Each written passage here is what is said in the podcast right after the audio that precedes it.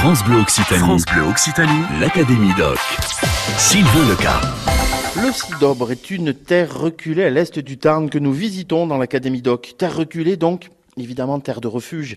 C'est ce que nous vous proposons de découvrir ce midi avec notre invité Nelly Barthès du musée du protestantisme de la réforme à la laïcité installée ici sur la commune de Fontrieux. Bonjour Nelly. Bonjour. Nelly, racontez-moi l'origine de ce musée parce que j'ai l'impression que musée, association, il y a un peu deux époques dans l'histoire de ce musée et de votre association. Ben, L'association d'abord a 50 ans puisque nous avons fêté le cinquantenaire l'année dernière en 2018 et c'était une association de jeunes du, du terroir qui ont euh, rassemblé des objets liés au protestantisme et qui l'ont exposé d'abord euh, au, au, château de Ferrières. Ensuite, cette collection a été déplacée dans, la maison du luthier qui était une propriété au départ du, du parc régional et ensuite de la commune de Ferrières.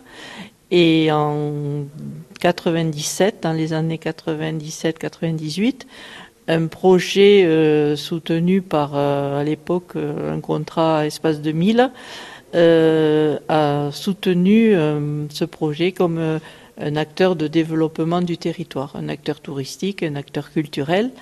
Et donc ce, ce nouveau musée, qui a mis quand même 15 ans à sortir de terre, vous l'avez là maintenant en bonne bien installé ici sur cette commune et que l'on peut visiter. Alors, euh, racontez-moi un peu l'histoire, parce que finalement, ces jeunes qui ont rassemblé des objets euh, rares d'ailleurs, puisque ce sont des objets protestants, donc c'est souvent rare, hein, parce qu'il n'y a pas beaucoup, beaucoup d'objets, euh, c'est parce qu'il y a une communauté protestante, il y avait une communauté protestante sur Fonrieux, ou les communes qui existaient avant Fonrieux La montagne est une, euh, c'est une commune, dans le Tarn, il y a la montagne, il y a Mazamet et Castres, qui sont des lieux où le protestantisme a été très présent, contrairement au nord du département, et très présent par rapport. Nous, nous avons des grands temples sur la montagne, le temple de Vabre, le temple de de Vienne, par exemple, qui sont des, des temples de grande capacité.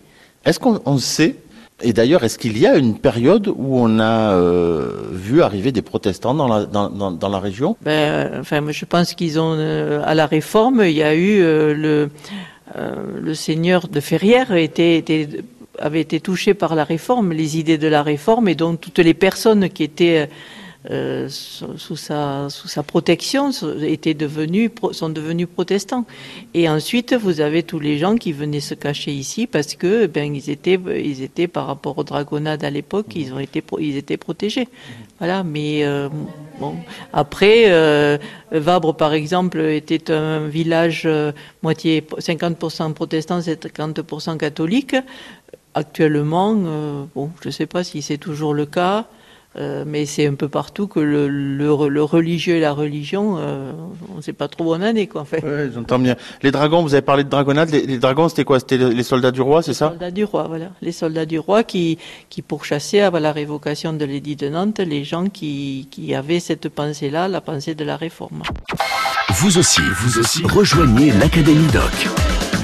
Nous sommes ce midi avec Nelly Barthès, notre invitée, qui nous présente le musée du protestantisme, virgule, de la réforme à la laïcité, ici euh, dans le Tarn. Je l'ai visité ce musée, je viens de faire la visite. Je, je, moi, j'en ressors cette, cette idée euh, d'évolution vers la lumière. Est-ce que le fil conducteur euh, vous semble bon, de ce que j'en ai retenu?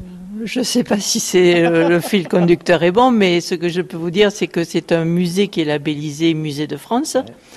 Que c'est un musée d'histoire d'abord, c'est pas un musée identitaire. Hein. Ouais. C'est donc un de nos grands soucis, c'est de faire comprendre au public et aux personnes qui ne rentrent pas dans le musée euh, que c'est pas un musée protestant, que c'est un musée du protestantisme, mais que le protestantisme c'est le prisme à travers lequel on voit euh, l'évolution euh, ben, de la vie sociétale et de, de l'économie, de, de l'enseignement, de tout ce qui touche la vie d'une d'un territoire et, et d'une communauté aussi. Qu'est-ce qu'on présente Qu'est-ce que vous présentez Qu'est-ce qu'on vient voir ici dans ce musée? Moi, je vois cette chaire qui nous accueille.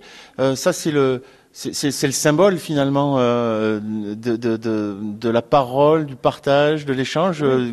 Oui, c'est un symbole, oui, sachant que quand même dans le protestantisme, on n'a pas de choses sacrées. Hein. Uh-huh. C'est un symbole, oui, de la parole. Puisque ça, à l'époque, ben, ils n'avaient pas les sonos. Uh-huh. Hein, donc il fallait que les gens qui parlaient puissent être entendus de tout, de tout leur public.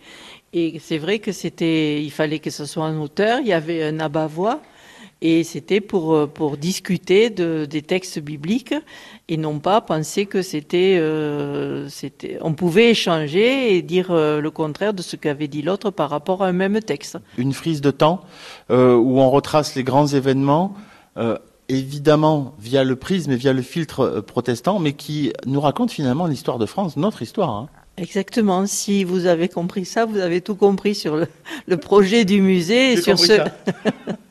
Je veux dire, c'est ça, c'est pas un musée identitaire, c'est un musée d'histoire et de tous les événements qui se sont passés dans notre histoire de France, euh, enfin des, événements qui se sont passés et qui, euh, eh bien, le, la religion avait une part de euh, intervenait dans ses, dans, ses, dans ses choix, dans ses lois, dans, dans ses actes euh, qui étaient euh, donnés par, euh, par les souverains ou par le, le pouvoir de, de, décision. Quoi. Enfin. Moi, j'aime bien l'histoire de cette chaire euh, complètement démontable. Oui, alors ça, ben, c'est parce que, toujours pareil, quand dans les assemblées qui se faisait en plein air, euh, il n'y avait pas de micro. Eh oui. Et il fallait que la personne qui parle, qui transmette la parole ou qui transmette des informations venues d'autres pays, puisque souvent c'était des prédicants euh, itinérants hein, qui, qui, passaient, euh, ils puissent s'exprimer, euh, que tout le monde l'entende. Donc ces chairs euh, étaient transportées par euh, chacun un morceau pour éviter que si on les surprenait, ben, ils avaient juste un bout de bois